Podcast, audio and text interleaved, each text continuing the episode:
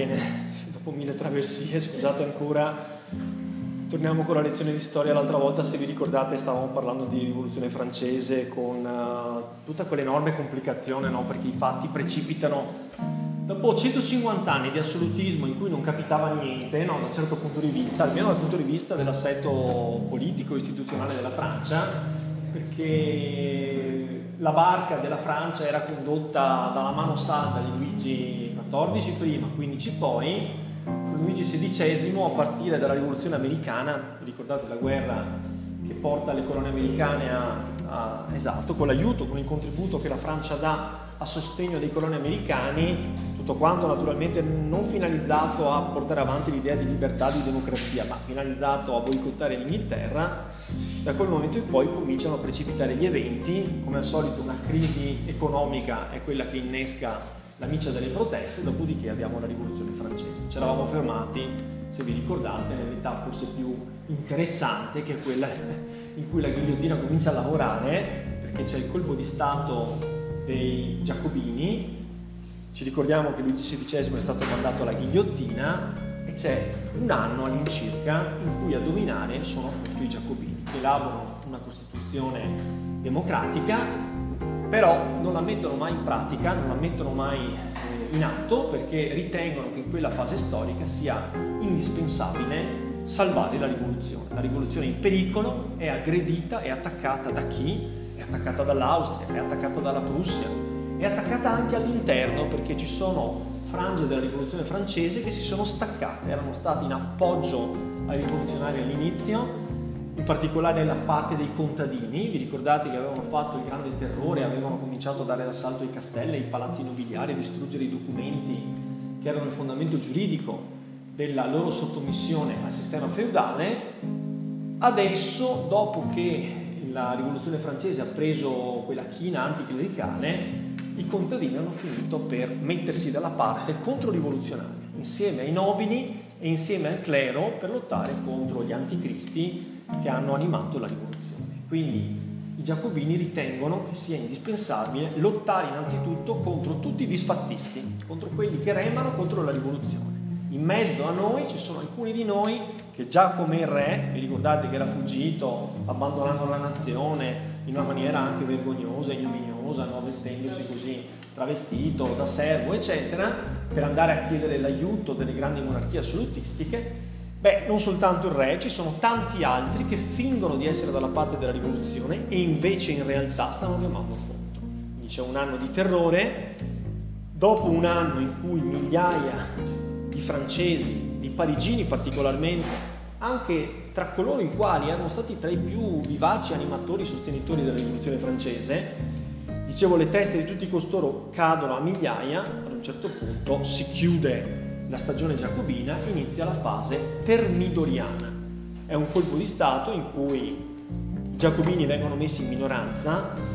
Sono proprio i successi militari che la grande armata rivoluzionaria riesce a mietere un po' in tutta Europa, tenendo a bada le armate straniere, particolarmente quella austriaca e quella prussiana. La situazione non è più così di emergenza, per cui ad un certo punto ci si può anche permettere di eliminare questo furore giacobino che rappresenta un vero e proprio terrore, insomma. Quindi è un momento in cui anche dall'Europa, anche dagli spiriti ben pensanti che hanno salutato con favore la rivoluzione francese, vedendola come un cambiamento importante per rimettere in gioco un po' gli equilibri di antico regime, si guarda con sospetto, con fastidio, con terrore proprio a questa fase rivoluzionaria. Perché vi racconto questa storia? Perché vi devo introdurre la figura che emerge da questa fase termidoriana, che è quella di Napoleone Bonaparte.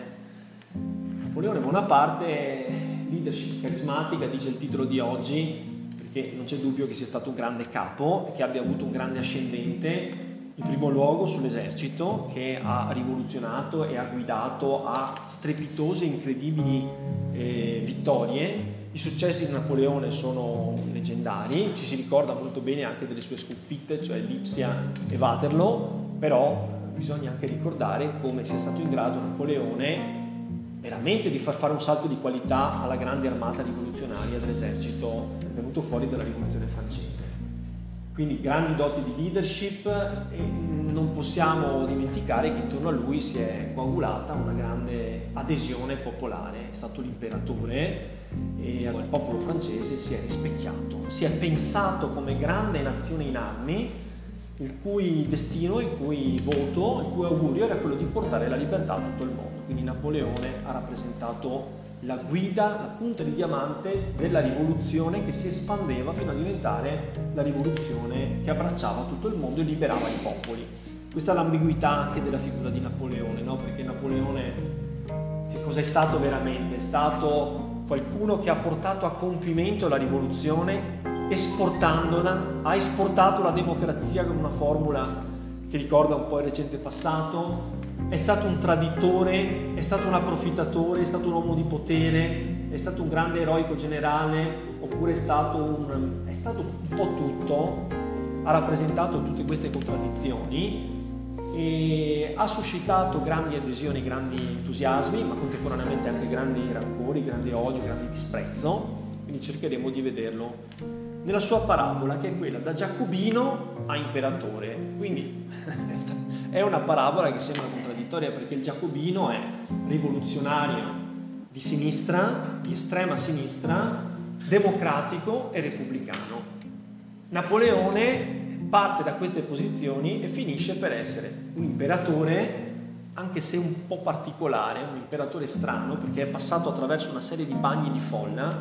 È lui che inventa la dittatura bonapartista, cioè quella dittatura che cerca un rapporto diretto di comunione tra il leader e il popolo. Infatti lui è un leader plebiscitario, cioè ogni volta che lui fa un passaggio di qualità, cioè passa da essere primo console a console a vita, poi da console a vita a imperatore, chiede sempre l'autorizzazione, il consenso, l'appoggio da parte del popolo francese. Poi i regimi totalitari del Novecento hanno imparato un pochino da Napoleone, effettivamente, no? Questa specie di bagno di folla, di comunione, no? Di eucaristia, come se si trattasse di un sacerdote che officiava una liturgia civile e politica, e di comunione tra l'ecclesia, cioè il popolo praticamente, e il leader politico. Quindi è una strana parabola, quella da Giacobino a imperatore. Proviamo a seguirla insieme. Preliminarmente posso dirvi questo, che Napoleone veramente è stato un personaggio che ha segnato un'epoca. Innanzitutto esiste un'età napoleonica, non soltanto dal punto di vista dell'esercito, della politica, esiste un'età napoleonica anche nell'arte, anche nel costume, anche nell'arredamento, no? Lo stile impero, per dire. Il neoclassicismo è l'età napoleonica, dal 1795 al 1815, sono 20 anni, non è che sia lunghissimo, però questo ventennio è stato un ventennio molto importante. Si è inventato questo nuovo modo di fare politica, che un po' era democratico, perché chiedeva i bagni di folla, li cercava, e lui ostentava delle pose che fossero anche popolari. Lo vedremo alla testa del suo esercito, lo vedremo condividere le stesse fatiche, gli stessi pericoli dell'ultimo dei suoi uomini. Dirà, si riempirà la bocca di propaganda, di libertà, di eguaglianza, di tricolore, di alberi appunto della libertà, di simboli della rivoluzione, una rivoluzione che poi tradirà. Quindi sotto questo aspetto appunto Napoleone ha inventato un nuovo modo di fare politica, che forse noi oggi potremmo anche definire un po' populista, ecco, come se pensiamo a Mussolini che fa quei lavori di trebbiatura, di mietitura, a torso nudo, facendosi riprendere, no, questa idea di essere uno di voi e però contemporaneamente essere un leader, e questa comunione, diciamo, che si viene a creare tra il popolo e il suo leader. Ecco, Napoleone è stato uno sperimentatore. Sotto questo profilo non è un vero e proprio restauratore dell'antico regime, anche se diventa un imperatore e vorrebbe fondare una dinastia, e in parte ce la fa, perché poi avremo anche Napoleone III, no? Il secondo non ce l'abbiamo, ma il terzo ce l'abbiamo. Non è proprio una dinastia, però il nome di Napoleone è molto importante, in buona parte diventano un nome molto importante. Però è anche vero che Luigi XVI regnava separato dal corpo sociale del popolo, diventava un'icona del potere astratto e separato dal corpo della nazione. Invece Napoleone vuole essere un uomo della nazione. Insomma, ci sono 1000 motivi per dire che Napoleone è stata una figura di grande rottura. è una figura anche nella quale sembra compiersi un grande sogno medievale, che è quello di riunificare l'Europa sotto un unico grande Stato, che sarebbe lo Stato francese. Lo fa in parte in maniera diretta, annettendo interi Stati. La Spagna viene integralmente annessa alla Francia, buona parte dell'Italia viene integralmente annessa alla Francia. Altre volte crea degli Stati satelliti i cui governanti sono suoi parenti, perché la storia di Napoleone è anche la storia di un clan che va al potere. Quindi è Napoleone che si serve dei suoi numerosi fratelli e sorelle, che diventeranno re o regine o principi di questo o di quel paese, di cui lui si servirà come di strumenti, insomma, della realizzazione del suo potere. E cos'altro posso dire? Appunto che ha suscitato questi entusiasmi in positivo, ma anche questi odi in negativo. Manzoni se ne ricorda quando poi scrive il 5 maggio, che è la data di morte di Napoleone, no? 5 maggio a Sant'Elena, questa sperduta isola in mezzo all'Oceano Atlantico, in cui lui dice appunto che durante la vita Napoleone ha suscitato encomi esagerati e servili oppure odi furibondi. Ai posteri largo sentenza, queste sono le parole di Manzoni. Allora andiamo un attimino a vedere un po', se riuscite a visualizzare la seconda immagine, vedrete l'immagine di Napoleone. Io vi ho scelto come immagine un'immagine non del Napoleone trionfante che varca le Alpi, no? Con l'immagine di Jacques-Louis David, con il cavallo impennato, Napoleone con il volto impassibile, come se si trattasse per lui di una passeggiata alla campagna in Italia, ma c'è il volto di un uomo disfatto e stanco, che viene rappresentato negli ultimi anni, che trascorrerà gli ultimi 6 anni della sua vita a Sant'Elena. Gli era stato promesso di potersi arrendere e di poter avere, come dire, riposo in terra britannica. Effettivamente Sant'Elena è stata terra britannica, soltanto che era una piccola sperduta isola in mezzo all'Atlantico. Gli ultimi anni sono pieni di memorie, di rimpianti, no? Pensate a un uomo che aveva con azioni febbricitanti conquistato tutta l'Europa, poi improvvisamente si ritrovi in un'isola non mai toccata dalle rotte commerciali, che non sappia più niente perché non arrivano le notizie dall'Europa, chiuso, prigioniero dei suoi ricordi, del suo passato. Quindi sono gli ultimi anni molto amari, e poi la morte che arriva un po' prematuramente, e questo ha dato luogo poi a una serie di leggende sulla possibilità che sia stato avvelenato, se c'era l'interesse per eliminarlo, eccetera. Ma ne parliamo nel finale, se riusciamo ad arrivare alla fine oggi. La seconda volta hanno cercato delle misure più efficaci di contenimento di Napoleone, che aveva tanti agganci, quindi c'era la possibilità per lui, insomma, di ritornare nella partita. Ecco, un altro aspetto che non ho detto nel profilo di introduzione è che la parabola di Napoleone inizialmente sembrerebbe essere la parabola di qualcuno che difficilmente dovrebbe essere destinato a un così grande futuro, perché è vero, è figlio di una famiglia nobile, ma di una nobiltà provinciale, perché tutti sanno che è nato ad Ajaccio in Corsica. È nato ad Ajaccio in Corsica nel 1769. La Corsica era una terra solo da pochissimo diventata parte del territorio francese, perché come tutti sanno la Corsica è stata per lunghi secoli prima in mano a Pisa e poi a Genova, e è passata alla Francia nel 1768, cioè un anno prima della nascita. Che lingua parla Napoleone? Parla toscano. La sua è una famiglia di discendenti toscani, vive in un ambiente, la Corsica, in cui si parla l'italiano essenzialmente, quindi è un provinciale, è sì, esponente di una famiglia aristocratica che può vantare anche discreto tenore di vita, però non è un parigino, non è neanche un francese a tutti gli effetti.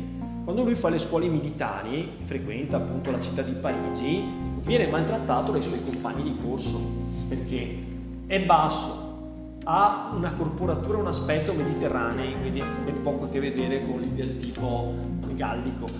Il francese lo parla male, con un pesantissimo accento. Lui va in Francia e deve parlare il francese. Per lui è una lingua presa, non è il francese la sua lingua natia, la sua madrelingua. Deve impararlo, e lo impara mantenendo sempre questa cadenza. Sembrerebbe essere proprio, diciamo, la persona meno indicata per diventare l'imperatore dei francesi, perché è un periferico, insomma. Poi se andiamo a vedere anche le sue iniziali esperienze politiche, sono esperienze politiche disastrose, pensateci un attimo. Nasce in Corsica e la sua prima militanza politica è a favore dell'indipendentismo corso. La Corsica da sempre, come la Sicilia, ha avuto sentimenti di indipendenza, no? Di separatismo, di secessionismo rispetto alle diverse patrie. Quindi lui, essendo parte di questa realtà, condivideva i sentimenti di quanti volevano per la Corsica un futuro di indipendenza. Era possibile immaginarlo nel 1769, negli anni successivi? Sicuramente, perché la Corsica era stata ceduta, vi ricordate, forse ve ne abbiamo anche parlato, è stata ceduta per debiti di guerra, quindi non è stata conquistata dalla Francia, ma ceduta per onorare dei debiti da parte di Genova. Quindi diciamo una grande isola del Mediterraneo che noi abbiamo praticamente svenduto, ceduto, perché Genova, che era sostanzialmente in bancarotta, non riusciva a pagare i mercenari francesi che avevano combattuto contro l'indipendentismo corso, e per questa ragione, per onorare il pagamento, la si era ceduta.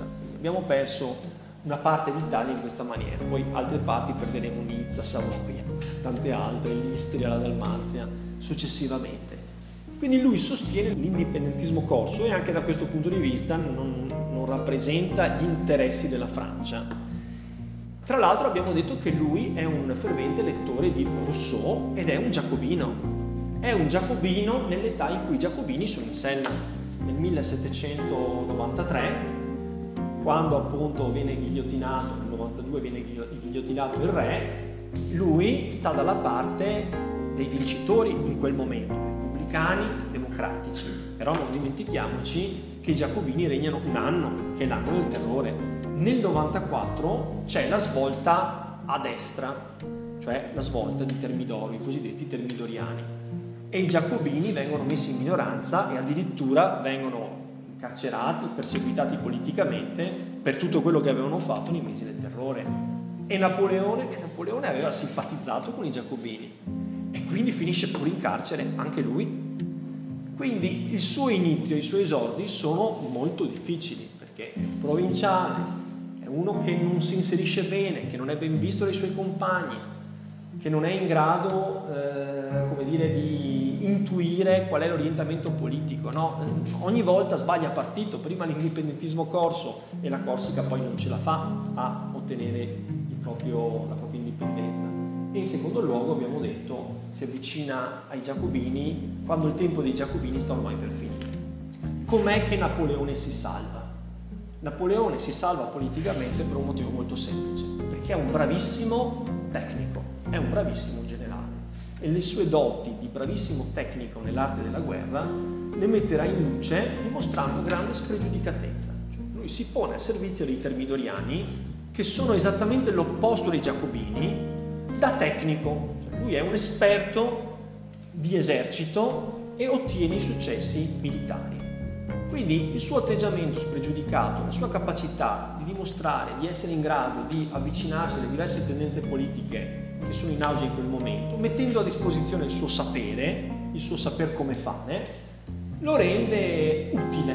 Siccome Napoleone è utile in un momento difficile, in cui i governi rischiano colpi di Stato a sinistra e a destra, e lui ubbidisce e ottiene successo laddove gli altri non ottengono nessun successo, Napoleone può iniziare la sua carriera militare. Poi è abile perché è anche un abile tessitore. Capisce per esempio che dopo le simpatie giacobine bisogna farsi amici i termidoriani. Come si fa a farsi amici i termidoriani? Lui riesce a farsi amico un amante che era stata già amante di uno dei membri del direttorio, che è l'organismo esecutivo dell'età termidoriana, nel 1794.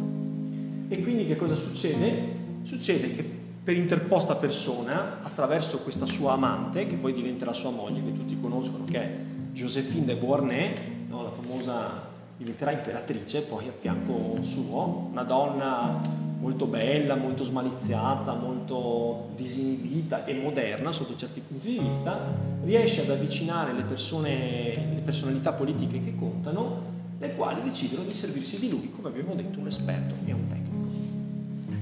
La prima occasione in cui lui si mette in mostra è l'assedio della città di Tolone. Tolone si ribellava alla rivoluzione francese, voleva riportare i Borboni al trono di Francia, non più Luigi XVI, che era stato ghigliottinato, suo fratello, che diventerà Luigi XVIII. Gli inglesi davano manforte alla città di Tolone, diventava questa una spina nel fianco del direttorio, che è il governo dopo l'età del terrore. Ebbene, il direttorio decide di servirsi di Napoleone.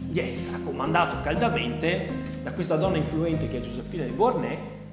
Mettiamo alla prova questo Napoleone. Napoleone riesce, ottiene un successo militare importante. Questo spalanca mille possibilità alla sua carriera, che è una carriera innanzitutto militare, perché la rivoluzione deve andare avanti e la miglior strategia è quella dell'attacco. Cerchiamo di sconfiggere l'Austria. L'orientamento del direttorio è creare un cordone sanitario degli stati cuscinetto intorno alla Francia, in maniera che se la Russia, la Prussia o l'Austria volessero attaccare la Francia, in mezzo tra la Francia e questi stati assolutistici ci sia un cordone sanitario.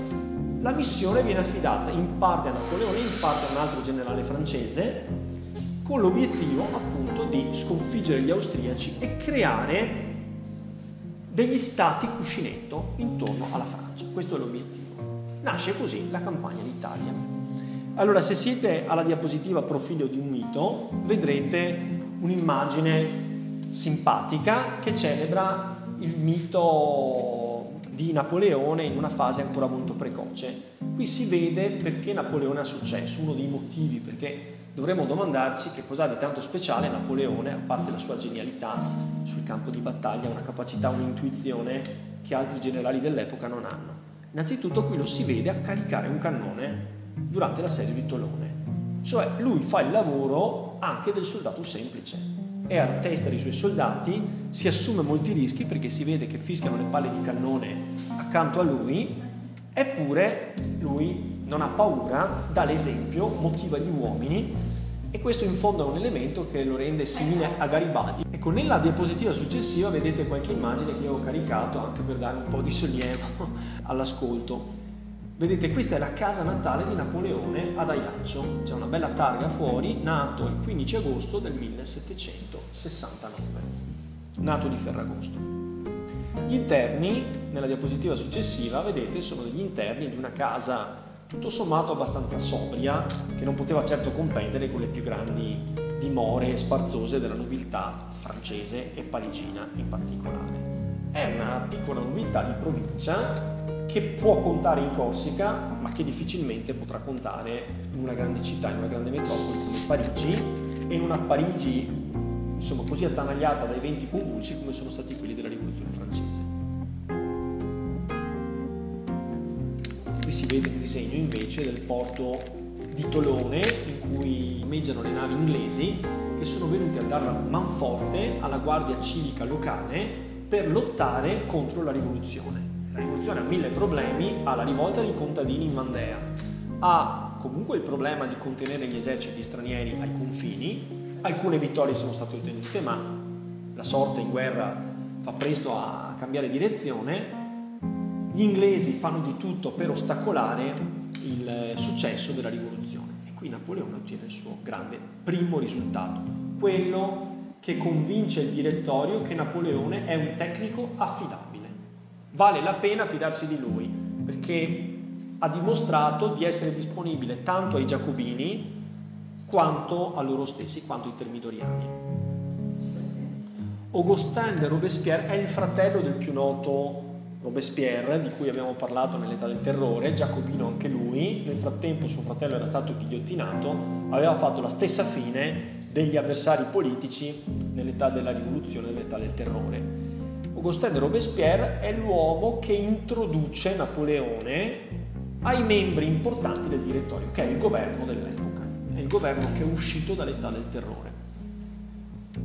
E poi nell'immagine successiva la ammaliante Josephine de Beauharnais, una donna di umili origini, molto, come dire, consapevole, molto disinibita, che faceva parte del movimento delle cosiddette meravigliose, perché nell'età termidoriana è un'età di grande interesse nei confronti della moda, gli uomini si curano moltissimo, vengono chiamati i divini, se ricordo bene, e le donne cominciano a vestire con una moda completamente nuova, una moda alla greca antica, quindi vestono dei templi trasparenti, ci sono anche delle belle vignette molto divertenti in cui si vede un passante cieco che inavvertitamente calpesta il petto di una di queste donne che camminando si vede strappare la tunica e per cui rimane completamente discinta. Quindi dovevano morire di freddo le donne in quella fase storica perché appunto vestivano dei vestiti particolarmente leggeri e trasparenti, insomma, ostentando le loro bellezze.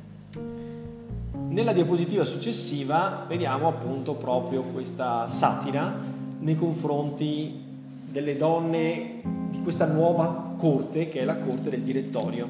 Questa è una caricatura del 1805. Barrà intrattenuto dalla danza di due giovani nude, mogli di altrettanti personaggi famosi, Teresa Tallien e Josephine de Beauharnais, che nel frattempo è diventata Giuseppina Bonaparte perché ha sposato Napoleone. Insomma, era un ambiente nel quale ci si scambiava anche le amanti. È interessante anche vedere il ritratto che i contemporanei fanno di Napoleone.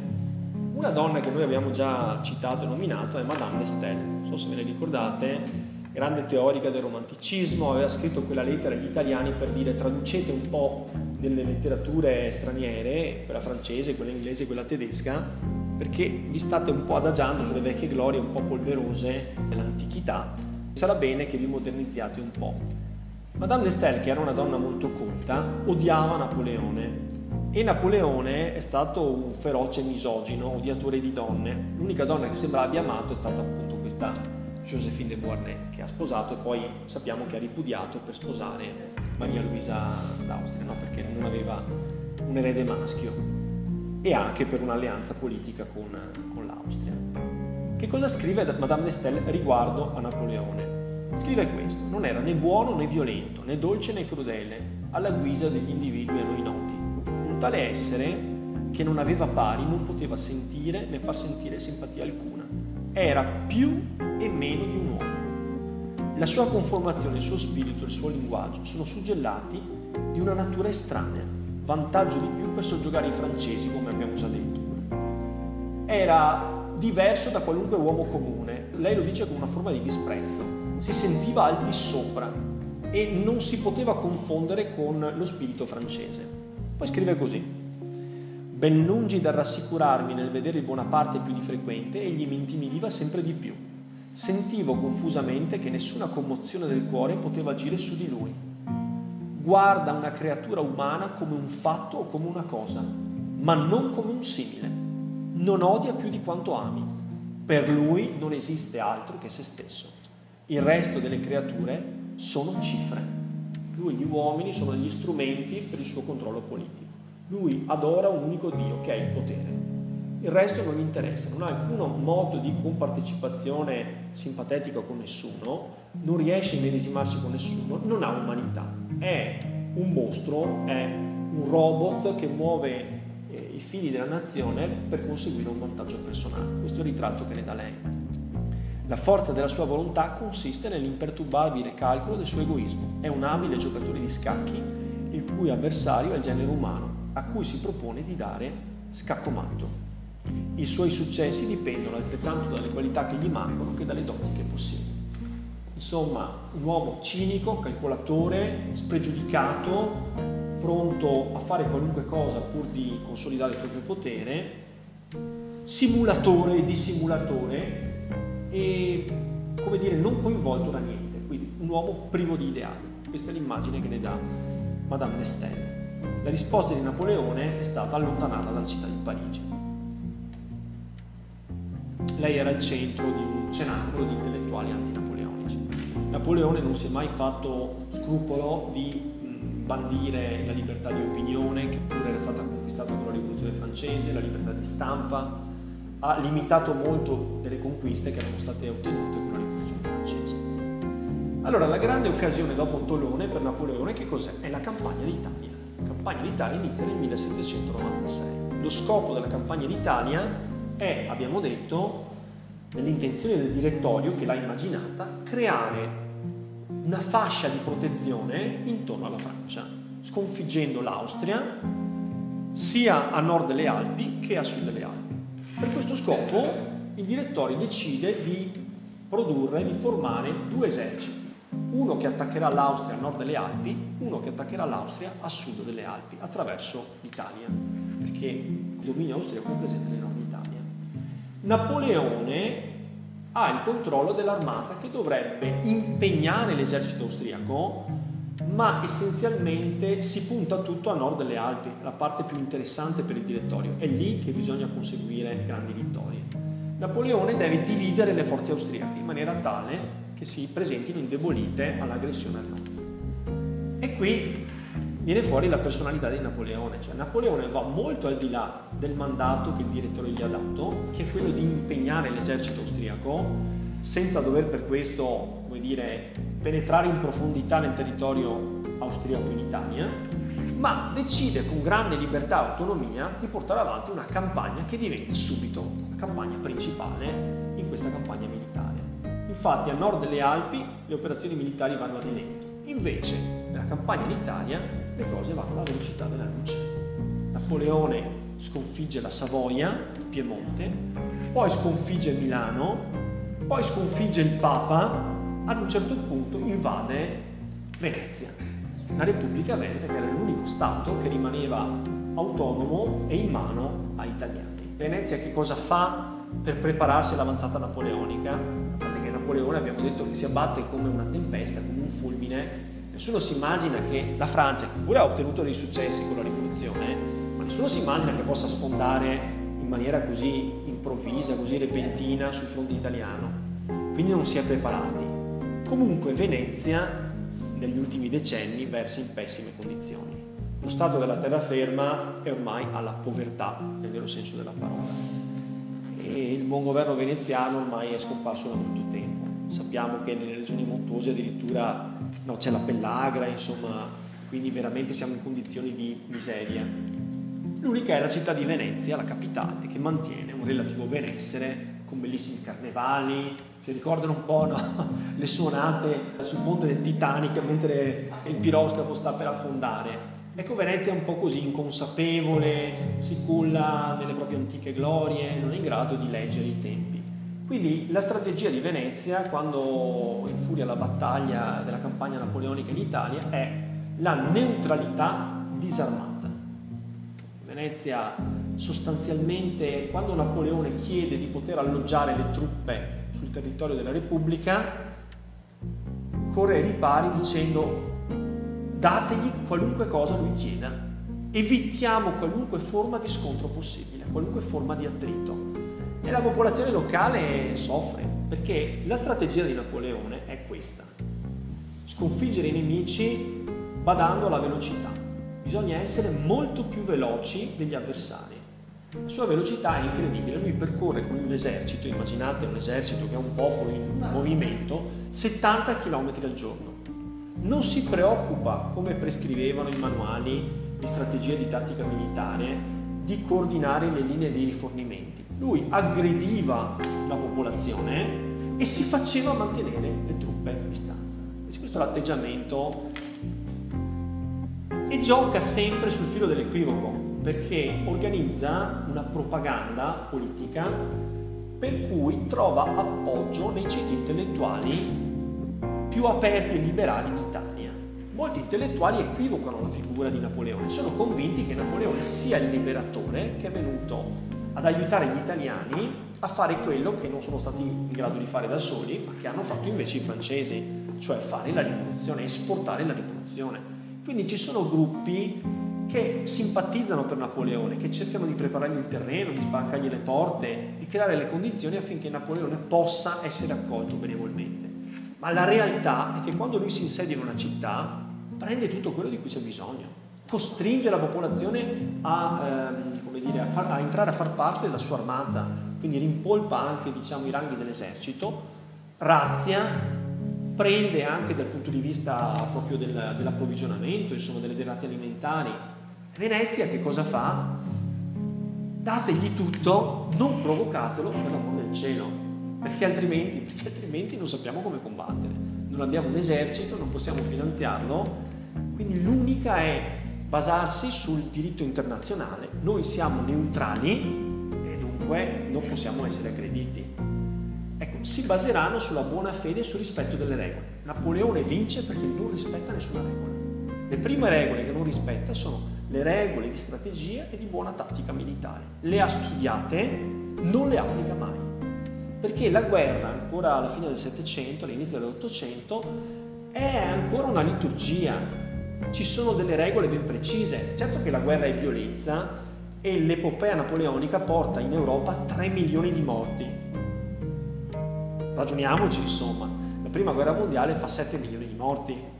Sì, ma in un'epoca in cui la popolazione è molto molto superiore, quindi è una vera e propria carneficina quella del ventennio napoleonico. Però il punto è che c'erano delle regole, che c'era l'arte della guerra, c'erano dei codici ben definiti. Nessuno si sarebbe sognato ancora alla prima guerra mondiale di fare guerra senza prima dichiarare guerra. Napoleone sovverte tutte le regole, tutta la buona creanza, tutta la buona educazione della guerra, e fa guerra in una maniera che è veramente innovativa. Quindi Venezia verrà presa alla sprovvista, crede di potersi raccomandare al diritto internazionale, non ha capito che Napoleone si fa un baffo del diritto internazionale, e quando arriva il momento, come l'ha descritto Madame de Staël, di fare i suoi tornaconti, li fa senza nessuno scrupolo. Va bene, quindi avete capito che il fronte italiano doveva essere un diversivo. Siamo alla diapositiva La campagna d'Italia. Napoleone è un giovane promettente, sta confermando di essere un grande generale, sconfigge le truppe austriache in primo luogo, ma anche quello dello Stato Pontificio, firma diverse paci. Che cosa succede in Italia?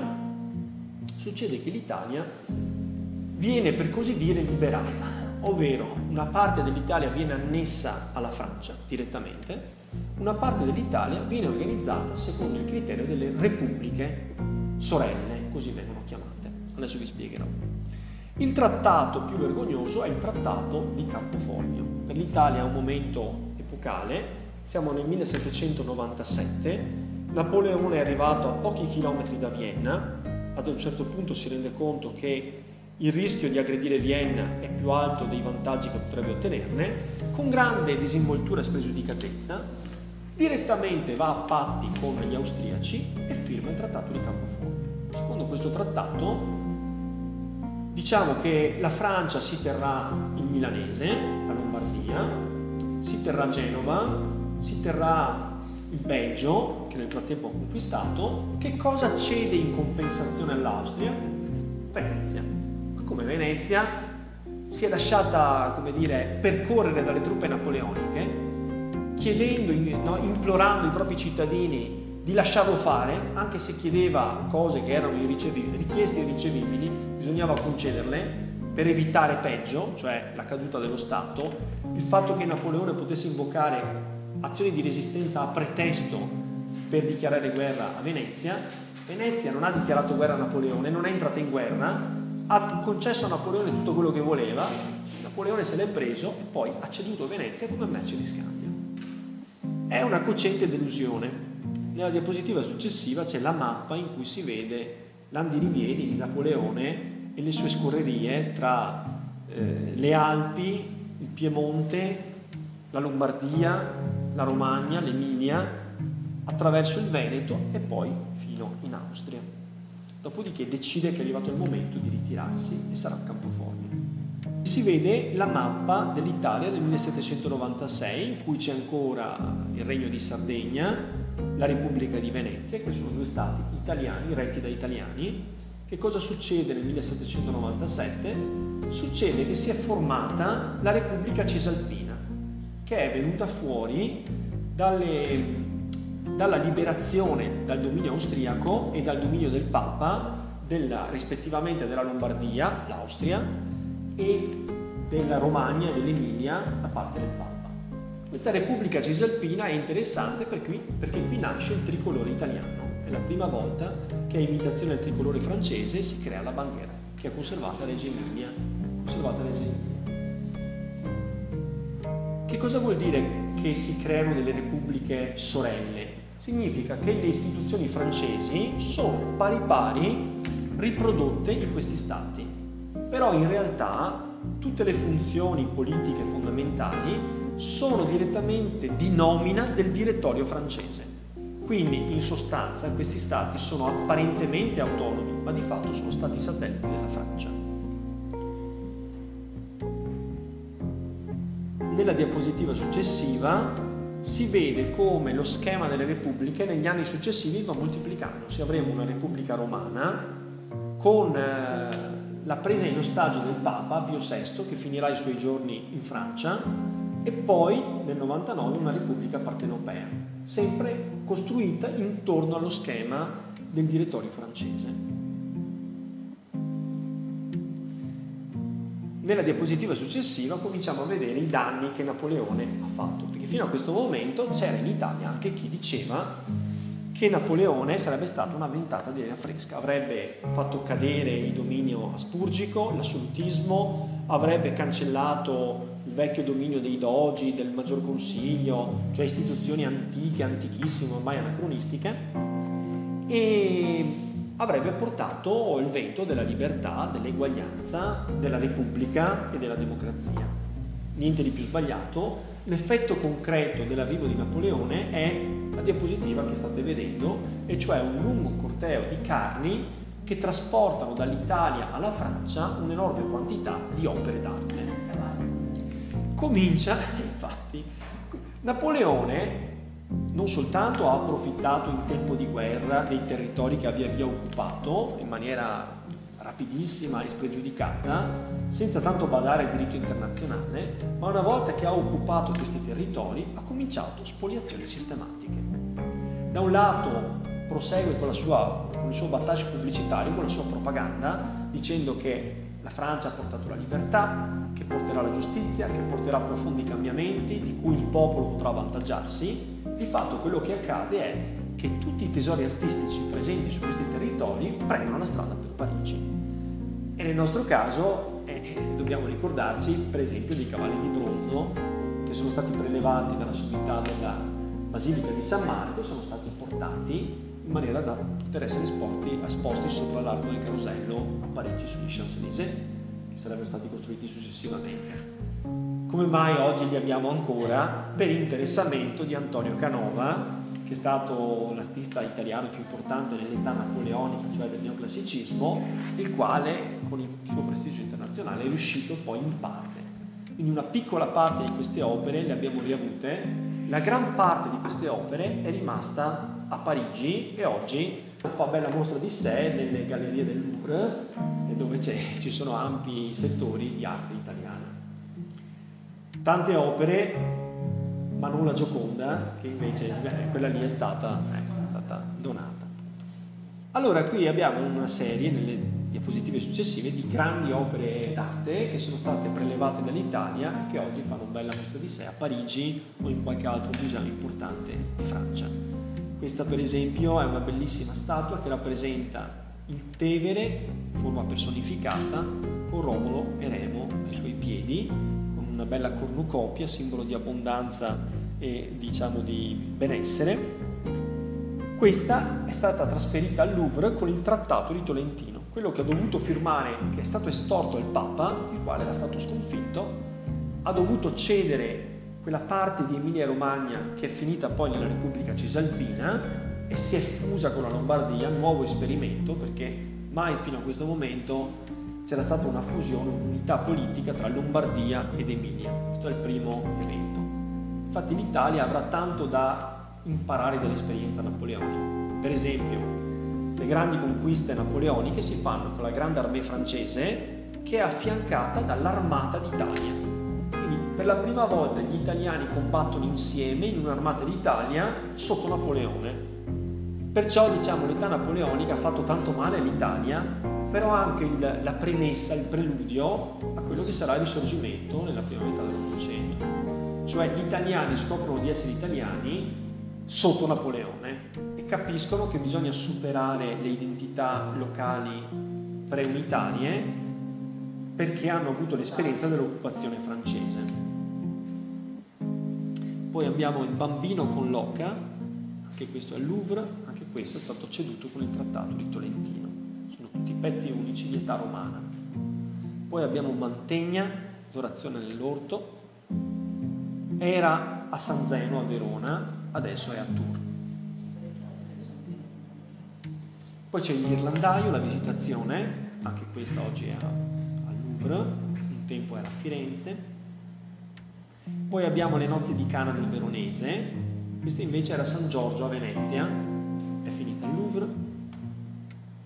Poi abbiamo il busto, o meglio la testa di Omero, cosiddetto Omero Caetani, si trovava a Roma e anche questo è finito al Louvre. E qui vi ho messo nell'immagine successiva invece le parole con cui un giovanissimo e promettente letterato italiano salutava festoso l'arrivo di Napoleone Bonaparte, cadendo nella trappola, nel grande equivoco che Napoleone fosse venuto a aiutare gli italiani a liberarsi dal giogo dell'assolutismo. Chi è questo giovane letterato? È Niccolò Foscolo, più noto con lo pseudonimo che lui stesso si è scelto, cioè di Ugo Foscolo, e scrive: a voi che primi veri italiani e liberi cittadini vi siete mostrati e con esempio magnanimo scoteste l'Italia già sonnacchiosa, cioè i cittadini di Reggio Emilia, a voi dedico, che a voi spetta, quest'ode ch'io su libera cetra osai sciogliere al nostro liberatore. Giovane qual mi son io, nato in Grecia, educato fra i Dalmati e balbettante da soli 4 anni in Italia, né dovea né potea cantare ad uomini liberi ed italiani. Ma l'alto genio di libertà che mi infiamma e che mi rende uomo libero e cittadino, di patria non in sorte toccata ma eletta, mi dà i diritti dell'italiano e mi presta repubblicana energia, ond'io alzato su me medesimo canto Bonaparte liberatore e consacro i miei canti alla città animatrice d'Italia.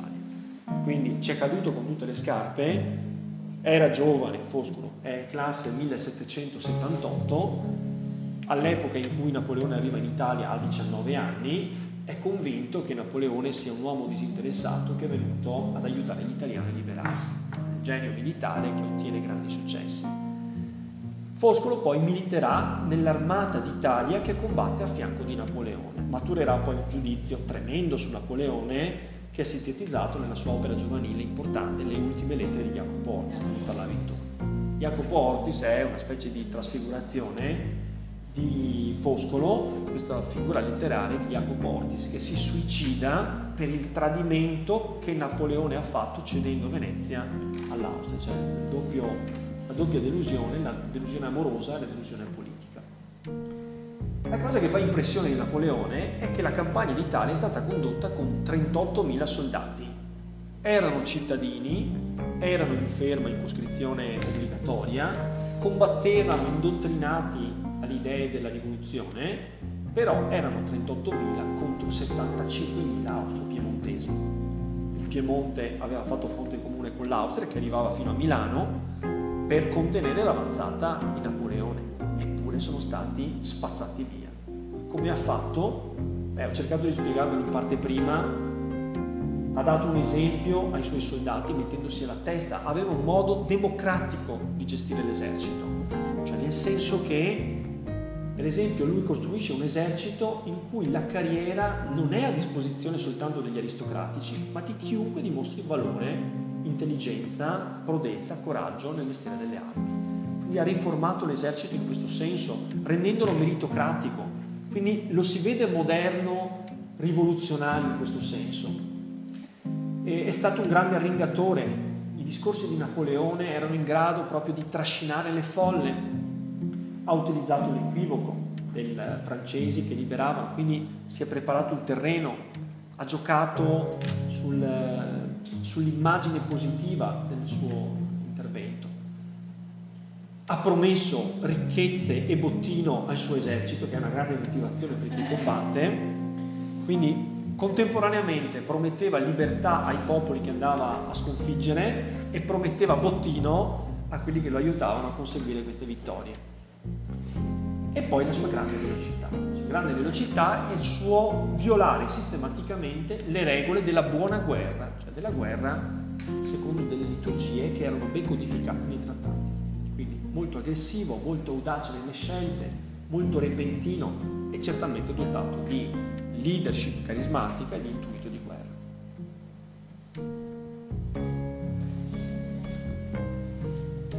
Allora Napoleone ritorna a Parigi, ha siglato il Trattato di Campoformio, si è preso enormi libertà, il direttorio voleva solo che impegnasse le truppe austriache in Italia, invece lui è penetrato in profondità, ha sconfitto tutti, i piemontesi, gli austriaci, il Papa, è arrivato quasi alle porte di Vienna, ad un certo punto ha fatto tutto di testa sua. Che cosa ne può pensare il direttorio, cioè questo organo esecutivo che è venuto fuori dopo l'età del terrore di Napoleone? Ne pensa bene, ma ne pensa anche male. Ne pensa bene perché sì, convinceva, era un bravo tecnico della guerra e sicuramente aveva fatto un buon lavoro, ma non è che questo Napoleone avesse delle strane idee in testa, e cioè che volesse sostituirsi al potere del direttorio, creando un potere personale e alimentando il mito di sé. Quando lui ritorna a Parigi, intorno al popolo francese che si apre in innovazione, si comincia a creare il mito di Napoleone, che è l'invincibile, è l'uomo di cui tutta l'Europa ha paura. E questo mito poi verrà alimentato dalle straordinarie vittorie incredibili, insomma, fulminanti. Il direttorio quindi da un lato mostra un viso accondiscendente, accetta le decisioni di Napoleone, anche perché non può fare diversamente, perché Napoleone ha ottenuto dei successi, mettersi contro Napoleone significa in fondo inimicarsi la folla popolare che invece osanna Napoleone. Contemporaneamente si comincia a pensare a come poter contenere quest'uomo troppo ingombrante. E si comincia a pensare che c'è ancora una nazione che tiene in testa alla Francia rivoluzionaria, una nazione che le ha provate tutte per cercare di chiudere il circuito rivoluzionario. Questa nazione si chiama Inghilterra. L'Inghilterra, vi ricordate che c'erano antiche ruggini con la Francia? Fin dall'epoca della guerra dei 7 anni. L'Inghilterra aveva sopravanzato la Francia, era diventata la più grande potenza mercantile e coloniale del mondo. La Francia occupava la seconda posizione. Quindi se vogliamo garantire la sicurezza e la sopravvivenza della rivoluzione, che nel frattempo è diventata qualcos'altro rispetto all'inizio, dobbiamo assolutamente sconfiggere l'Inghilterra. Napoleone, tu sconfiggerai l'Inghilterra. Come? Uno sbarco sulle isole inglesi è impossibile, inimmaginabile, perché l'Inghilterra ha forze soverchianti dal punto di vista marittimo. Quindi che fare? Dobbiamo attaccare gli interessi inglesi. Gli interessi inglesi commerciali passano attraverso una regione dell'Oriente, del Mediterraneo, che si chiama Egitto, e sarà la Campagna d'Egitto. La Campagna d'Egitto ufficialmente serve per prendere per fame, per strozzare gli interessi commerciali, mercantili dell'Inghilterra, che teneva in piedi, come dire, il collegamento tra l'India, che era stata persa nella guerra dei 7 anni contro la Francia, dalla Francia a favore dell'Inghilterra, con il Mediterraneo attraverso l'Egitto.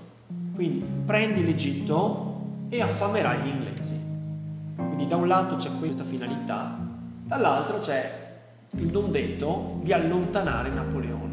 Vuoi mai che perda qualche battaglia, la sua stella potrebbe offuscarsi. E a quel punto il direttorio prende un po' di respiro, perché l'entusiasmo della folla nei confronti di Napoleone è troppo grande. Napoleone potrebbe decidere di utilizzare questo successo, questa fama, per consolidare il potere delle sue mani, escludendo e stromettendo il direttorio. Ecco, quindi stiamo andando avanti. Siamo alla spedizione in Egitto. Napoleone a questo punto però non è più un giovane generale, acclamato, famoso, sulle cui doti nessuno ha da obiettare, e parte con 38.000 soldati, 300 navi alla volta dell'Egitto. L'Egitto è una provincia ottomana, era ottomano, nelle mani di una dinastia militare che prende il nome di Mamelucchi. Mamelucchi sono storici medievali cavalieri che governano questa regione, la quale giuridicamente è dipendente dall'impero ottomano, anche se sono strettamente collegate agli interessi inglesi. Inizia nel 1798 la campagna d'Egitto. Questa spedizione in Egitto Napoleone porta con sé, oltre ai rudi soldati, anche un'equipe di studiosi, di archeologi, attenzione, di storici dell'arte, e tanto per cambiare approfitterà della sua permanenza in Egitto per far affluire in Francia, a Parigi, un'enorme quantità di reperti dell'arte egiziana che oggi, tanto per cambiare, alimentano, occupano una ampia ala del Museo del Louvre. Un museo bellissimo, però, come dire, non fondato esclusivamente su glorie francesi, ma su gran parte su glorie acquisite. E anche qui Napoleone ottiene grandi successi. Nella diapositiva Spedizione in Egitto vedete una bella rappresentazione, un bel dipinto di Bonaparte prima della Sfinge, di fronte alla Sfinge, un dipinto del 1886, molto più tardo, ma si vede appunto Napoleone aggirarsi tra le vestigia del grande passato. E la campagna militare parte molto bene con folgoranti vittorie, battaglia delle Piramidi, successivamente però qualcosa si mette di traverso. L'Inghilterra reagisce, ha capito quali sono le intenzioni di Napoleone, del direttorio, quindi crea un blocco navale in maniera che Napoleone non possa ricevere rifornimenti dalla Francia. E ci sarà una battaglia famosa, che è la battaglia di Abuchia, guidata da parte inglese da un famosissimo ammiraglio con un braccio solo, Horatio Nelson, che diventerà. Se lo ritrova poi a Trafalgar.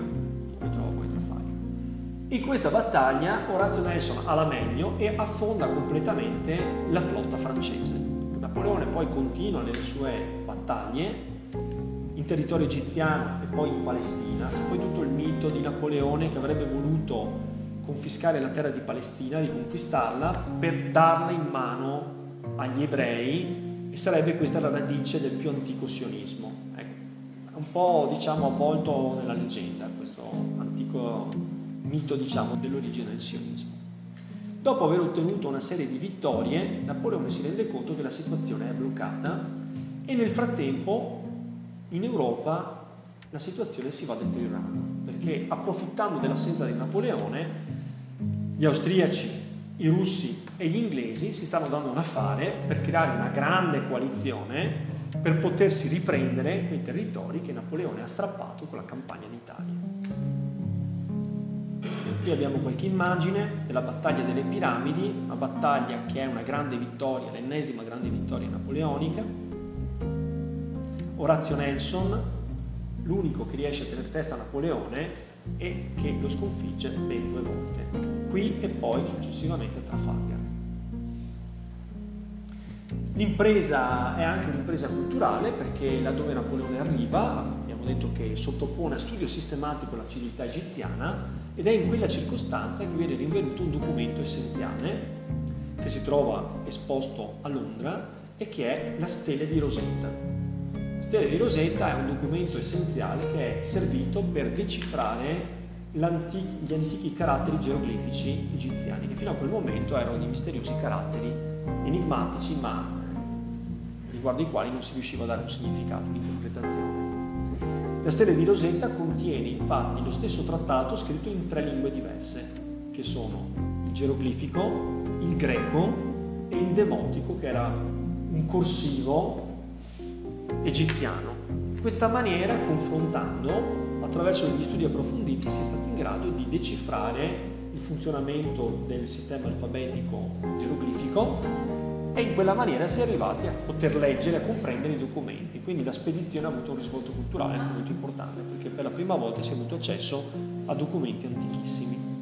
E poi c'è stato un compendio, uno studio, che è questa Description de l'Égypte, un'opera titanica in 9 volumi di relazioni scritte, 11 tavole, in cui la Francia ha allevato una generazione di esperti del mondo egiziano. Era un mondo esotico ancora poco conosciuto. Nella diapositiva successiva c'è l'assedio che ha convinto Napoleone a desistere dall'impresa dell'Egitto. In effetti l'impresa dell'Egitto è un'impresa in cui Napoleone non ha brillato quanto ha brillato nella campagna d'Italia. Ha ottenuto, è vero, delle importanti vittorie, ma non è riuscito a conseguire il suo scopo, che era quello appunto di bloccare i commerci tra l'Oriente e l'Occidente da parte degli inglesi. Ha assediato questo importante porto che era di origine medievale, addirittura risaliva all'età delle crociate, San Giovanni d'Acri. Era un porto importante controllato dagli inglesi e nonostante mesi e mesi di assedio non è stato in grado di risolvere questa partita. Rendendosi conto che mentre lui perdeva settimane e mesi per cercare di conquistare questi territori lontani, la situazione in Europa andava deteriorandosi, decise di prendere la strada del ritorno, riprendere possesso del suo posto a Parigi e di risolvere la questione dal punto di vista militare, respingendo l'avanzata degli austriaci e dei russi, e da un punto di vista politico liquidando il direttorio, quello che non aveva fatto nel 97, e sostituendosi come primo console, che è il primo passo del suo potere che lo porterà ad essere imperatore. Scrive Napoleone, o meglio pronuncia in un discorso pubblico del 1805: avessi preso Acri nel 1799, avrei indossato un turbante, avrei abbigliato i miei soldati con grandi canzoni alla turca e li avrei esposti alla battaglia solo in caso di estrema necessità. Li avrei inseriti nel battaglione sacro, i miei immortali, si rifà appunto a eserciti scelti del mondo antico. Avrei terminato la guerra contro i turchi con truppe arabe, greche, armene. Invece che una battaglia in Moravia avrei voluto vincere la battaglia di Issotta. Già stava favoleggiando diventare imperatore, no, come Alessandro Magno. Avrei voluto diventare imperatore d'Oriente e ritornare a Parigi passando per Costantinopoli. Sognava insomma di ricostruire una specie di impero romano che comprendesse l'Egitto, il Medio Oriente, il Vicino Oriente e poi unificasse l'Europa intera. Ecco, questo era il discorso del 1805, che è l'età forse più felice per Napoleone, in cui diventa imperatore, in cui un pochino alla volta tutta l'Europa si assoggetta ai suoi voleri. Però le cose non sono andate così, San Giovanni d'Acri ha resistito, Napoleone ha capito che era il momento di lasciare andare quella partita e di ritornare in Europa per non compromettere i risultati che aveva conseguito precedentemente. Dicevamo che mentre Napoleone era lontano dal continente si era organizzata la seconda coalizione. L'Austria, la Russia, l'Inghilterra l'abbiamo vista impegnata in Egitto a dare filo da torcere a Napoleone, l'impero ottomano che giustamente si è visto aggredito in Egitto e anche in Palestina, pure il Regno di Napoli. Il Regno di Napoli si ribella contro Napoleone, il direttorio cerca di tamponare la situazione ma viene sconfitto e comincia a retrocedere. Quel castello che è stato costruito da Napoleone nel 96-97 sta cedendo, sta sgretolandosi. C'è da dire che dopo la fase iniziale in cui Napoleone aveva alimentato l'equivoco, molti italiani avevano cominciato a capire qual era il vero volto della dominazione napoleonica e si era cominciato a verificare il fenomeno delle insorgenze. Le insorgenze sono ribellioni popolari contro il predominio francese, il loro atteggiamento arrogante, assolutamente non paritario, per cui si erano presentati agli italiani da padroni e non da liberatori. Per esempio le Pasque veronesi sono un episodio di queste insorgenze, cioè nella metà di aprile del 1797, molto precocemente, i veronesi prendono le armi contro Napoleone, contro le truppe di occupazione napoleoniche, dimostrando che il regime napoleonico si impone soltanto con la forza e non con il consenso dei popoli che sono stati assoggettati. Una volta tornato a Parigi, Napoleone decide che bisogna dare una svolta politica. È il 18 Brumaio. Ma che mese è il mese di Brumaio? È un mese strano. Da quando c'è stata la rivoluzione giacobina c'è stata la scristianizzazione, si è cambiato calendario. Via il calendario con i santi, via i mesi tradizionali, bisogna riformare il calendario dando nuovi nomi ai mesi, per cui Brumaio è il mese della bruma, cioè della nebbia in sostanza. c'è florile, c'è pratile, insomma ci sono diversi mesi che rifiutano l'onomastica tradizionale. È il 9 novembre e lui decide di cambiare regime. Il direttorio viene liquidato, adesso c'è un nuovo sistema di invenzione di Napoleone, un sistema a 3 consoli, di cui un console è preminente e gli altri 2 hanno una funzione consultiva. Chi sarà il primo console? Napoleone Bonaparte. Però non vuole farlo senza il consenso popolare e quindi questa svolta verrà poi sottoposta all'approvazione per mezzo di plebiscito. Lui sostanzialmente ha un po' tutti i poteri. Quella divisione dei poteri che si era cercato di realizzare con la prima Costituzione, esecutivo, legislativo, giudiziario, cade in questa nuova Costituzione, siamo nel 99, la Costituzione è l'8avo, con cui sostanzialmente Napoleone si autoconsegna il potere. Mantiene in piedi delle strutture con 2 consoli, con potere consultivo, ma in effetti è lui che decide. Decide, guida l'esercito, propone le leggi, vieta gli scioperi, vieta la libertà di stampa, vieta la libertà di espressione del pensiero, riforma lo Stato. Ecco che cosa fa poi nel 1801? Firma il concordato. Siamo nella questione religiosa. Vi ricordate appunto che la rivoluzione francese aveva fatto un passo falso quando aveva aggredito la Chiesa. C'era tutto il tema del clero refrattario, cioè di quel clero che non voleva giurare fedeltà alla rivoluzione e diventare sostanzialmente dipendente dalla rivoluzione, dal governo. Napoleone capisce che per pacificare la nazione bisogna fare un accordo con la Chiesa e firma nel 1801 un concordato. Questo concordato viene firmato da una posizione di forza. Napoleone riconosce l'esistenza del cattolicesimo, si impegna a non aggredire la religione, però chiede alla Chiesa di riconoscere le confische di tutti i beni religiosi che sono stati venduti e privatizzati durante l'età della Rivoluzione francese. Non ho detto che Napoleone, giungendo in Italia, fa la stessa cosa anche qui, cioè tutte le congregazioni religiose, vengono tutte chiuse e i beni della Chiesa vengono venduti e privatizzati. Questo lo fa. E Pio VII non può far altro che accettare, perché è in difficoltà.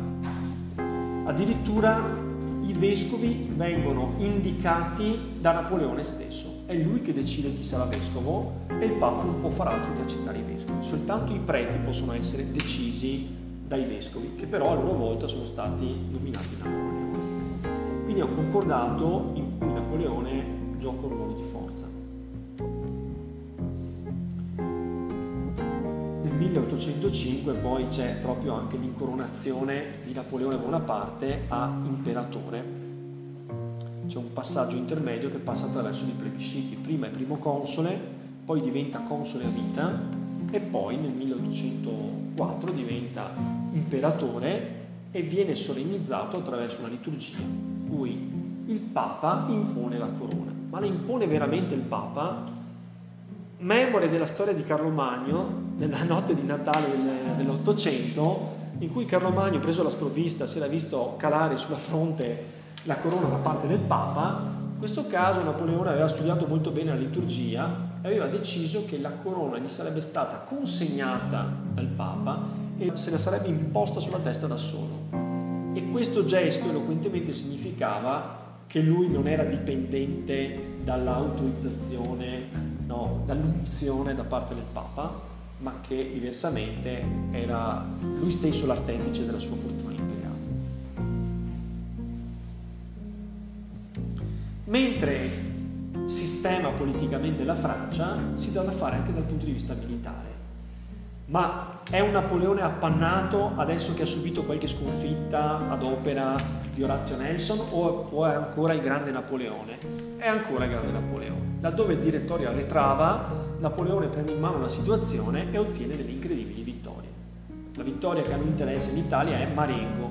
Con la vittoria di Marengo, l'Italia che stava scivolando nelle mani austriache e russe viene riportata sotto il diretto controllo francese.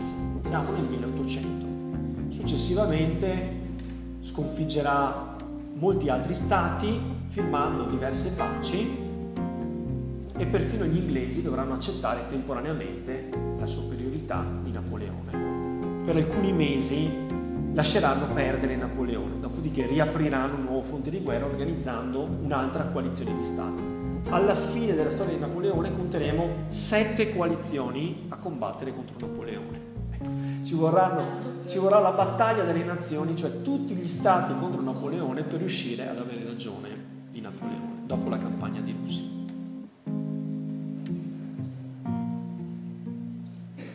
La battaglia di Marengo è una battaglia molto importante perché la situazione in Italia sembrava essere compromessa dalla rivincita austriaca e russa. No, con Marengo l'Italia, già conquistata con la campagna d'Italia del 96-97, ritorna sotto il controllo francese. Dicevo, nel 1802 un plebiscito con cui gli viene riconosciuto dai francesi che lui diventa console a vita, e poi nel 1804 l'incoronazione da parte di Pio VII, che passa attraverso il plebiscito. Lui non vuole essere imperatore contro i francesi, ma con l'appoggio dei francesi. Ma come mai i francesi, che hanno fatto la rivoluzione, votano a favore di Napoleone per la transizione del potere nelle mani di un'unica persona, che significa il gioco dell'oca, cioè tornare al punto di partenza? Si era partiti da Luigi XVI e si arriva con un Napoleone. Sì, è un potere un po' diverso, ma è comunque il potere nelle mani di un'unica persona. I motivi sono tanti. Napoleone si muove bene, favorisce i ceti emergenti, la borghesia, ha l'appoggio dell'esercito, non sottovalutiamo la fama che deriva dai successi militari, e poi ci sono anche delle astuzie di Napoleone.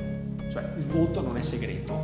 Quando si va a votare si vede se si sta votando a favore o contro Napoleone, e questo fa sì che ci siano milioni di voti a favore di Napoleone e poche migliaia di voti, 1500 la prima volta e 2500 la seconda volta, contro Napoleone. Chi non vuole votare Napoleone sta a casa, perché votare contro Napoleone significa denunciarsi, segnalarsi. E Napoleone, abbiamo capito, che è spregiudicato, non è che proceda con lo stato di diritto. Quando ci sono degli oppositori politici, se contano, si eliminano. Ecco. Quindi sotto questo aspetto non deve stupirci. I plebisciti sono una copertura per mezzo della quale lui dà una legittimità dal basso, una legittimazione, come se fosse un potere diverso rispetto a quello dei sovrani assolutistici. È propaganda anche questa, da un certo punto di vista. Però non vanno sottovalutati neanche gli altri aspetti, e cioè effettivamente di un'ammirazione sconfinata e di un grande potere carismatico. Ecco, va ricordato che anche importanti opere d'arte sono state dedicate a Napoleone, a parte quadri, busti, dipinti, eccetera. Perfino la terza sinfonia di Beethoven è stata dedicata a Napoleone Bonaparte, è la sinfonia eroica. La dedica era originariamente per il sovvenire di un grand'uomo. Quando Napoleone si fece incoronare imperatore, ci è stato raccontato da un allievo di Beethoven che Napoleone prese il frontespizio della sua sinfonia e lo scaraventò con rabbia a terra, dicendo appunto anche lui non è nient'altro che un uomo comune. Cioè la delusione, perché anche lui aveva creduto che Napoleone avesse a cuore la libertà dei popoli e un superamento delle strutture dell'antico regime. Quindi la sinfonia numero 3 di Beethoven è stata originariamente dedicata a Napoleone, poi la dedica è stata cambiata perché Napoleone si è dimostrato indegno di questa grande opera. Scrive infatti questo allievo di Beethoven: a proposito di questa sinfonia, Beethoven aveva pensato a Napoleone, ma finché era ancora primo console Beethoven ne aveva grandissima stima e lo paragonava ai più grandi consoli romani. Tanto io, quanto parecchi dei suoi amici più intimi, abbiamo visto sul suo tavolo questa sinfonia già scritta in partitura, e sul frontespizio in alto stava scritta la parola Bonaparte, e giù in basso Luigi van Beethoven e niente altro. Bonaparte perché il cognome originario di Napoleone era Buonaparte in toscano, poi lui lo francesizzò in Bonaparte. Quindi fu una scelta quella di francesizzarsi per poter essere meglio accolto. Se lo spazio in mezzo dovesse venire riempito, e con che cosa io non lo so. Fu il primo a portargli la notizia che Bonaparte si era proclamato imperatore, al che ebbe uno scatto d'ira ed esclamò: anch'egli non è altro che un uomo comune. Ora calpesterà tutti i diritti dell'uomo e asseconderà solo la sua ambizione. Si collocherà più in alto di tutti gli altri e diventerà un tiranno. Andò al suo tavolo, afferrò il frontespizio, lo stracciò e lo buttò per terra. Così dice, così insomma ci racconta il suo allievo che sarebbe stato un testimone oculare. Quindi con il 1804 e con la cerimonia del 1805 inizia la stagione dell'impero napoleonico. Napoleone ha gettato la maschera, ha sciolto tutti gli organismi che mantenevano una parvenza di legalità, ha fondato una dinastia, ha il diritto che gli è riconosciuto dalla Costituzione che ha fatto licenziare di trasmettere il suo titolo al suo erede, che sarà Napoleone II. Napoleone II poi verrà giustiziato, per cui diciamo non ci sarà Napoleone II. Inizia la stagione del grande impero napoleonico. Quanto dura questo impero? Dal 1804 al 1815, dopo la rovinosa campagna di Russia, e per 100 giorni ancora dall'isola d'Elba fino a Sant'Elena. Questa è la stagione. Quindi è un impero effimero, però è stupefacente per la sua grandezza, perché arriva sostanzialmente a inglobare l'intera Europa. Io avevo detto che nel 1802 l'Inghilterra per un breve periodo di tempo lascia stare Napoleone. Napoleone ha vinto sui campi di battaglia, con Marengo ha dato una prova di sé grandiosa, ma nel 1803 l'Inghilterra si mette nuovamente alla testa di una terza coalizione, siamo arrivati alla numero 3. La prima era quella contro la rivoluzione francese, poi la seconda si era coagulata quando Napoleone era in Egitto. Questa è la terza. Qui Napoleone subisce la sconfitta di Trafalgar, che ha dato il nome alla bella piazza londinese, nella quale però Horatio Nelson trova la morte. E la vittoria invece di Austerlitz è a favore di Napoleone ed è un'altra incredibile vittoria con la quale Napoleone umilia l'Austria e la Prussia. Trafalgar si trova al largo di Gibilterra. Nel frattempo la Germania arretra sempre di più. Di qui a un anno Napoleone, come ha già fatto cessare uno stato millenario, cioè la Repubblica di Venezia, che esisteva da più di 1000 anni, nel 1806 porrà fine al Sacro Romano Impero di nazione germanica, da quando esisteva dal 962 d.C., all'età di Ottone I. Era uno stato che aveva quasi 1000 anni di storia. Napoleone, dopo averlo sconfitto e umiliato, umilia l'Austria e insieme anche la Prussia, cancella semplicemente con un tratto di pena l'esistenza di questo stato di origine medievale, che ormai significava poco, però dà l'idea di come Napoleone sia un grande modernizzatore. Sostituirà il Sacro Romano Impero con una Confederazione del Reno e una Confederazione di Vespagna, che finiranno sotto il controllo francese. Trafalgar Square a Londra, che celebra la grande vittoria di Nelson. Poi abbiamo una quarta coalizione dopo la grande vittoria di Austerlitz. Con questa quarta coalizione Napoleone riesce a sconfiggere e liquidare il Sacro Romano Impero. L'Europa si avvia ad essere completamente dominata e unificata sotto le sue truppe. Infatti, se guardate la mappa successiva alla quarta coalizione, vedrete l'estensione dell'impero napoleonico. Si vedono in verde scuro i confini della Francia, che ormai sono giganteschi perché inglobano il Belgio, l'Olanda e una parte della Germania. In più comprendono anche la Toscana, la Liguria, il Piemonte e Roma, compreso il Lazio. E parte integrante della Francia sono anche le province illiriche, quindi tutta la parte della Dalmazia, un tempo provincia veneziana, è stata direttamente annessa alla Francia. Nel frattempo sono diventati stati dipendenti dalla Francia anche tutta la Germania, la Svizzera, la Spagna, la Polonia, e poi abbiamo degli stati invece che sono stati definiti alleati di Napoleone. Sono alleati perché non possono fare altrimenti. Sono l'Austria, la Prussia, la Danimarca e la Norvegia. Rimangono fuori e dipendenti essenzialmente due stati, la Gran Bretagna e la Russia. E qui c'è la grande dinastia dei Bonaparte. Noi abbiamo 12 fratelli di Napoleone, ciascuno dei quali ricoprirà un ruolo all'interno di questo enorme impero napoleonico, che viene gestito da Napoleone ma per interposta persona, attraverso i suoi fiduciari. Allora abbiamo Giuseppe Bonaparte, re di Napoli prima e poi re di Spagna. Napoleone decide, propone e dispone. fratelli, stabilisce che i fratelli occupino una posizione poi eventualmente disposta a seconda delle necessità. Poi abbiamo Luciano Bonaparte, principe di Canino, una minuscola località nelle vicinanze del lago di Bolsena.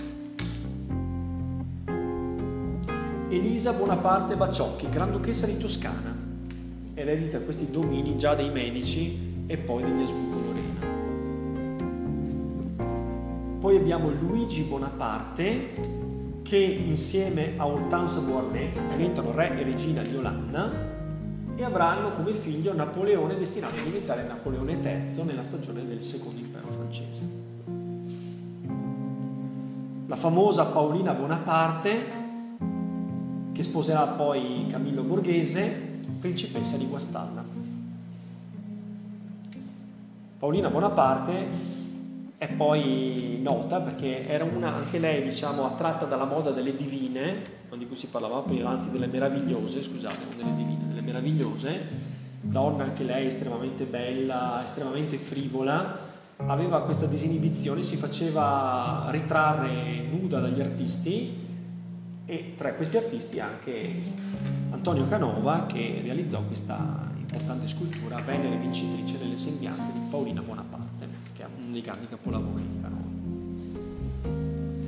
Carolina Bonaparte, regina di Napoli, è andata in sposa a Gioacchino Murat, è stato un ufficiale dell'esercito napoleonico che ha ottenuto grandi risultati e è diventato re di Napoli. Girolamo Bonaparte, re di Vestfalia, vi ricordate l'abolizione del Sacro Romano Impero diviso in Confederazione del Reno e in Regno di Vestfalia.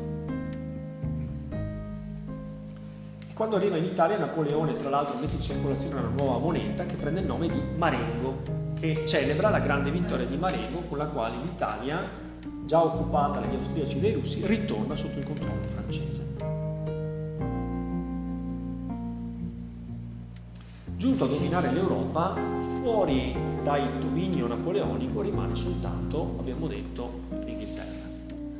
Anche la Russia è indipendente. Per un certo periodo la Russia, che ha già saggiato la resistenza dell'armata napoleonica, decide di non contrapporsi alla Francia.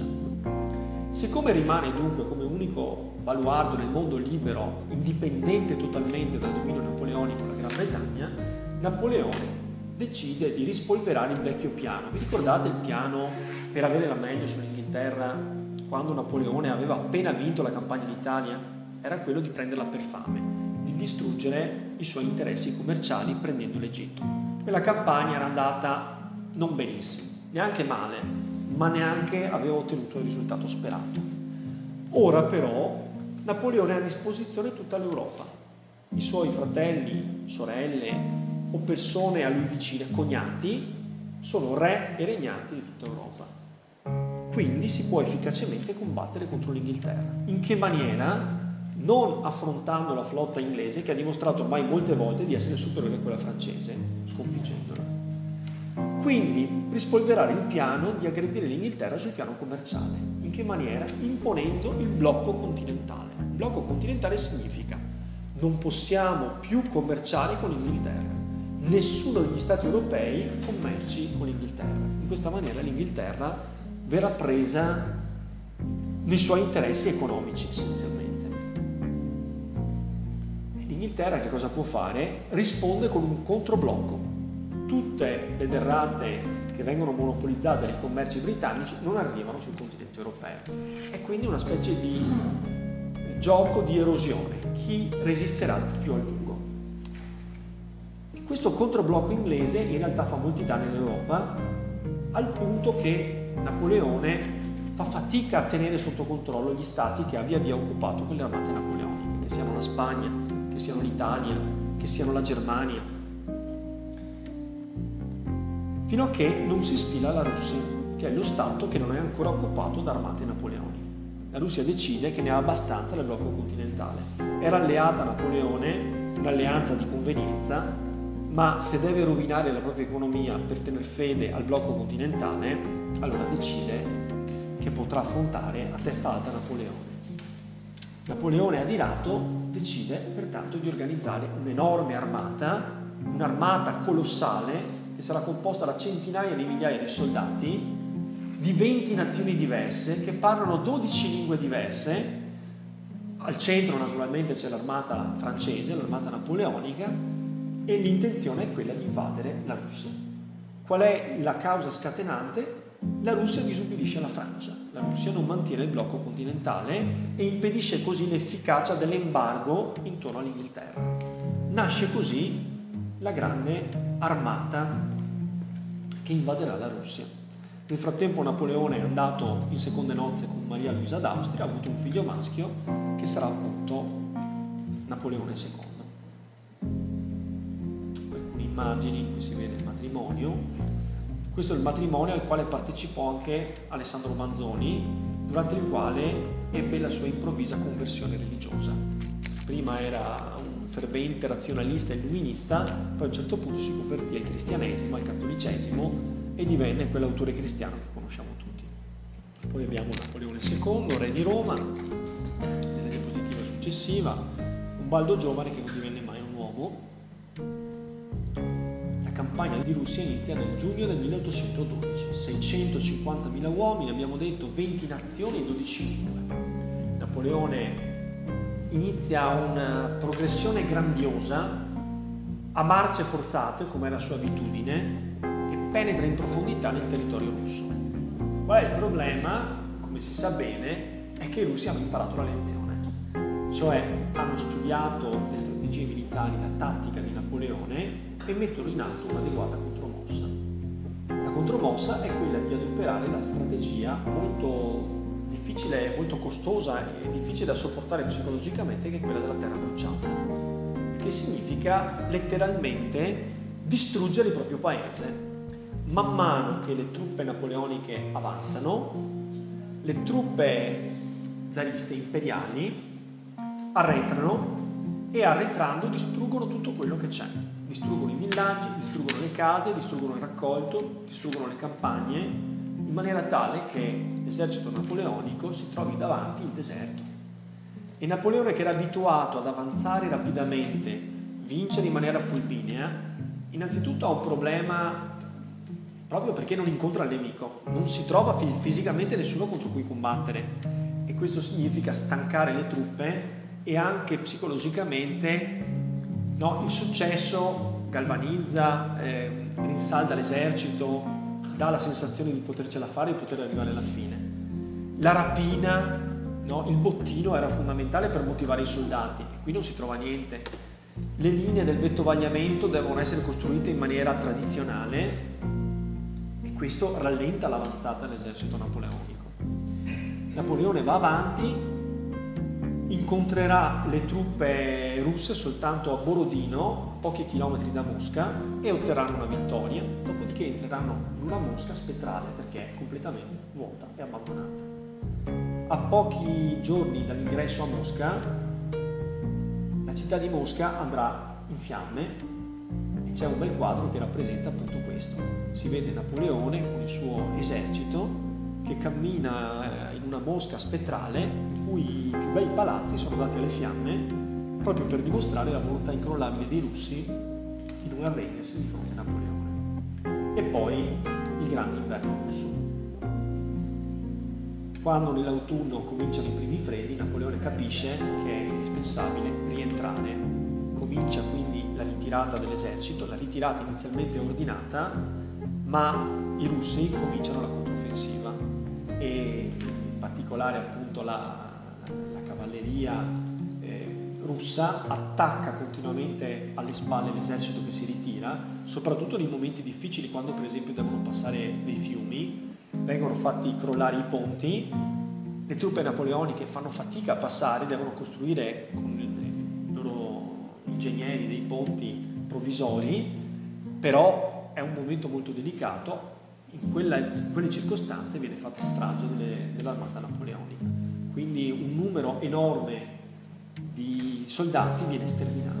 Quando ritorna in territorio austriaco e tedesco, Napoleone ha ormai un esercito che è stanco, demotivato, in parte sterminato nel freddo, in parte provato dalla battaglia, psicologicamente giù con il morale, e deve affrontare un'enorme coalizione ancora una volta organizzata dalla Gran Bretagna, è inseguito alle spalle dai russi, si trova contro gli austriaci, i prussiani, cioè i nemici di sempre, e a Lipsia si consuma una cocente sconfitta. Mentre Napoleone viene sconfitto a Lipsia, altre armate penetrano nel territorio francese e avviene quello che tutti temevano, cioè che la rivoluzione potesse essere aggredita a casa propria, cioè in Francia.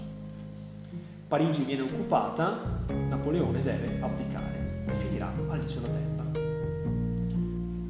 E siccome Napoleone è stato fatto fuori, bisogna riconsegnare il trono a qualcuno.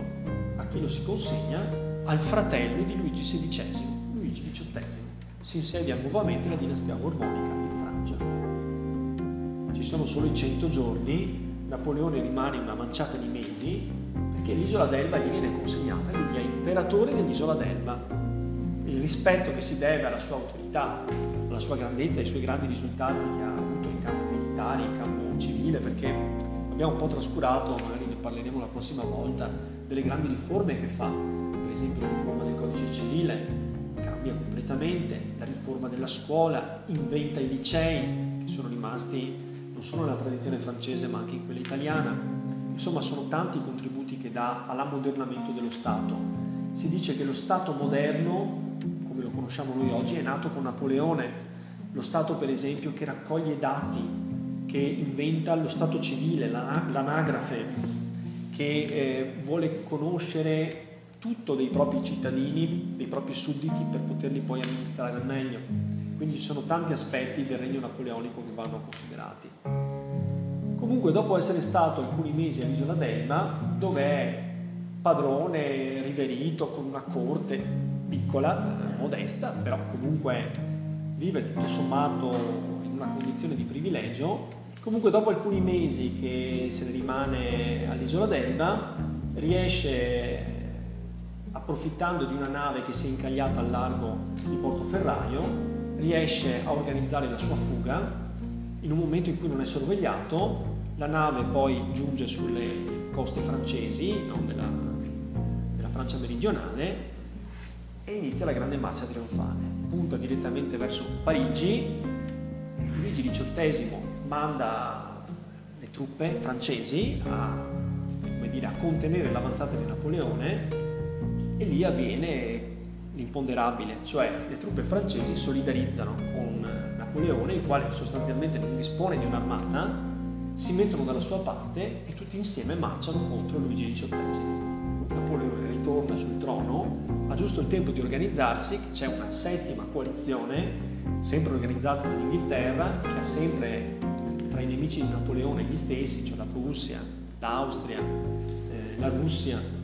Aggredisce Napoleone, impegna la grande armata e sarà Waterloo. Dopo Waterloo, qui Napoleone viene sconfitto di misura, ma viene sconfitto. 18 giugno 1815, Napoleone è costretto ad abbandonare per la seconda volta, un po' con l'inganno si estorce la resa, l'abdicazione, gli si dice, abbiamo detto, che gli viene garantito di diventare cittadino di Sua Maestà, il territorio inglese, anche Sant'Elena è uno scoglio inglese abbandonato lì in mezzo all'Atlantico, e lì trascorrerà gli ultimi anni della sua vita, dal 1815 al 1821. Gli ultimi anni sono anni molto amari e la sua fine è una fine terribile, perché soffre tremendamente, soffre di un'ulcera, si sottopone a delle cure che finiscono per aggravare la sua condizione di salute, e poi dopo la sua morte comincia a prendere corpo la leggenda di un avvelenamento per mezzo dell'arsenico, che però sembra dagli studi più recenti essere esclusa. È vero che si sono trovate tracce di arsenico nei suoi capelli, ma era un fatto naturale per le tappezzerie che si utilizzavano al tempo, per cui c'erano degli avvelenamenti che sono spiegabilissimi senza dover ricorrere. E d'altro canto non c'era un vero motivo per avvelenare Napoleone, per farlo fuori, perché era già fuori, diciamo, dalla scena politica, era diventato ormai ininfluente. Il suo corpo riposa a Parigi all'Hôtel des Invalides, che lui stesso aveva fatto costruire per prendersi cura di tutti gli invalidi che con la sua azione militare aveva appunto provocato. bloccato la Francia, ecco, lottare le disuguaglianze. E poi la struttura nella quale lui è stato ospitato a Sant'Elena è stata nazionalizzata, adesso è un museo che ricorda gli ultimi anni di vita.